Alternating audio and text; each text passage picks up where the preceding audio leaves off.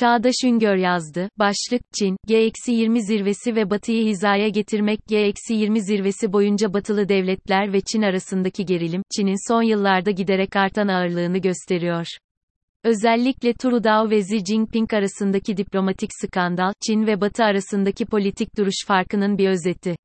Sinolog ve Çin-Türkiye ilişkileri uzmanı Çağdaş Üngör yazdı.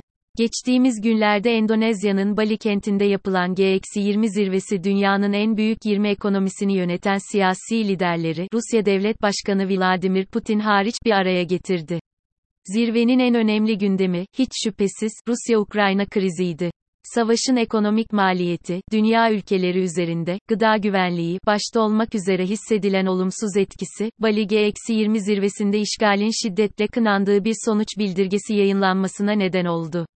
Deklarasyonun hazırlık süreci oldukça tartışmalı da geçse, Rusya ile dostane ilişkileri olan Çin ve Hindistan gibi ülkelerinde onay vermesi, Moskova'nın uluslararası arenadaki yalnızlığını gösteren yeni bir işaret olarak okunuyor.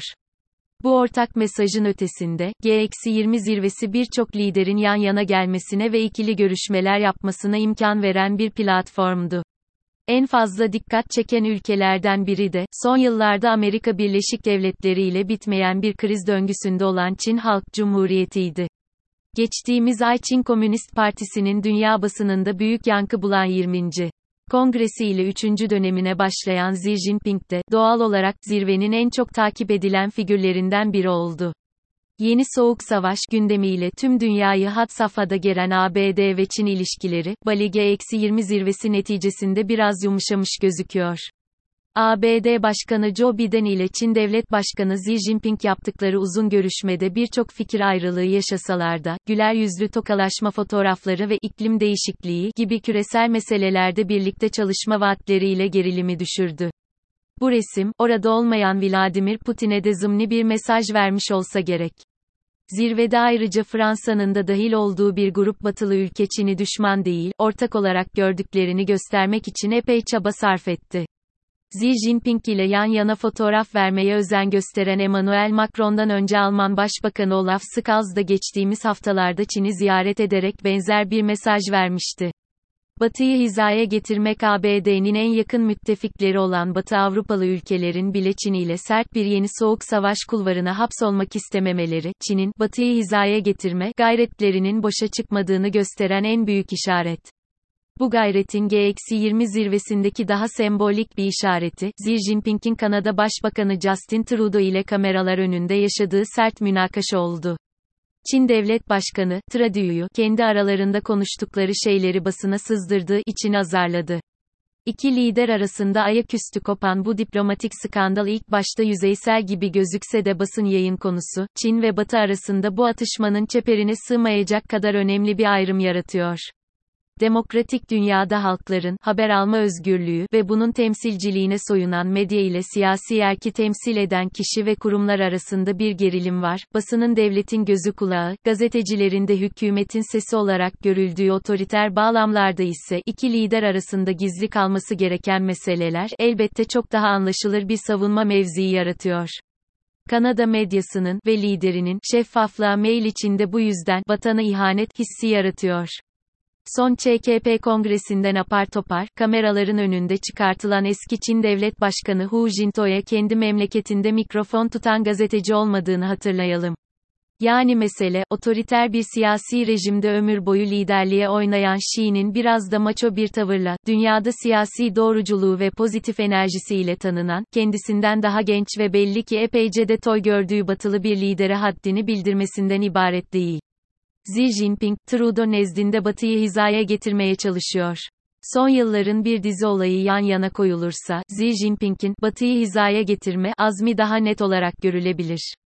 Kendisinin ÇKP içinde liderlik pozisyonuna yükseldiği 2012 yılında dünya medyasındaki beklenti, Xi'nin Çin'deki ekonomik reformları bir adım daha ileri götürmesi ve bunları siyasi reformlarla birleştirerek Çin'de, Soğuk Savaş'ın bitişinden beri beklenen, demokratik dönüşümü gerçekleştirmesiydi. Nokta. Xi'nin 10 küsür yıllık liderlik siciline bakıldığında, batıda kendisinden beklenen, liberal, açılımların tam aksi istikamette bir profil çizdiği görülebilir. Onun döneminde, Çin'de kamu iktisadi teşekküllerinin zayıflamayıp güçlendiğini, içeride propaganda ve denetim mekanizmalarının azalmayıp çoğaldığını gördük.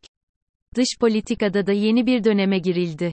Çin'deki ekonomik gelişmenin Batı'yı rahatsız edeceği, oradaki tehdit algısını güçlendireceği vehmiyle 2000'li yılların başında icat edilmiş olan barışçı yükseliş, barışçı kalkınma gibi terimler zili yıllarda rafa kalktı. Tevazu her alanda yavaş yavaş terk edildi. ABD'de Barack Obama döneminde başlayan, Donald Trump ile sert ve kısmen ırkçı tonlara bürünen, bugün de Joe Biden başkanlığında devam eden Çin karşıtı politikalar bu özgüveni hem besledi hem de keskinleştirdi.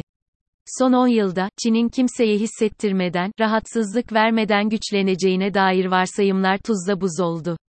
Çin, bir yandan mevcut uluslararası kurumlardaki ağırlığını arttırdı, IMF, BM vesaire, bir yandan da kendi kurallarını koyup gerekirse kendi faturasını ödeyeceği yeni kurumlar yarattı, AIIB, vesaire.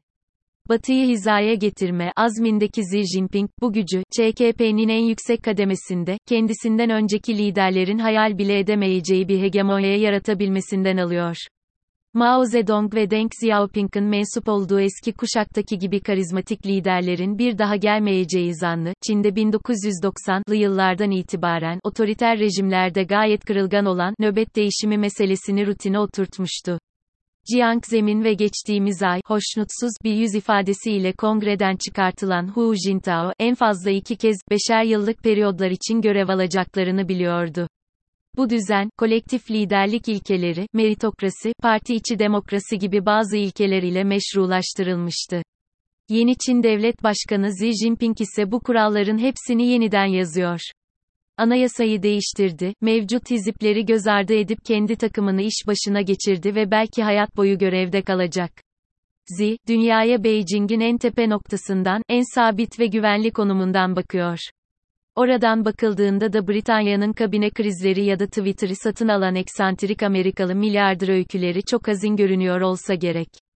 Halkın siyasetçileri oylarıyla seçip aynı şekilde görevden aldığı siyasi rejimler ya da başbakana mikrofon tutup sorularıyla sıkıştırma cüretini gösteren basın mensupları Çin'in hoşgörü sınırlarını zorluyor. Velhasıl, Batı'yı hizaya getirme arzusu buradan da kaynaklanıyor.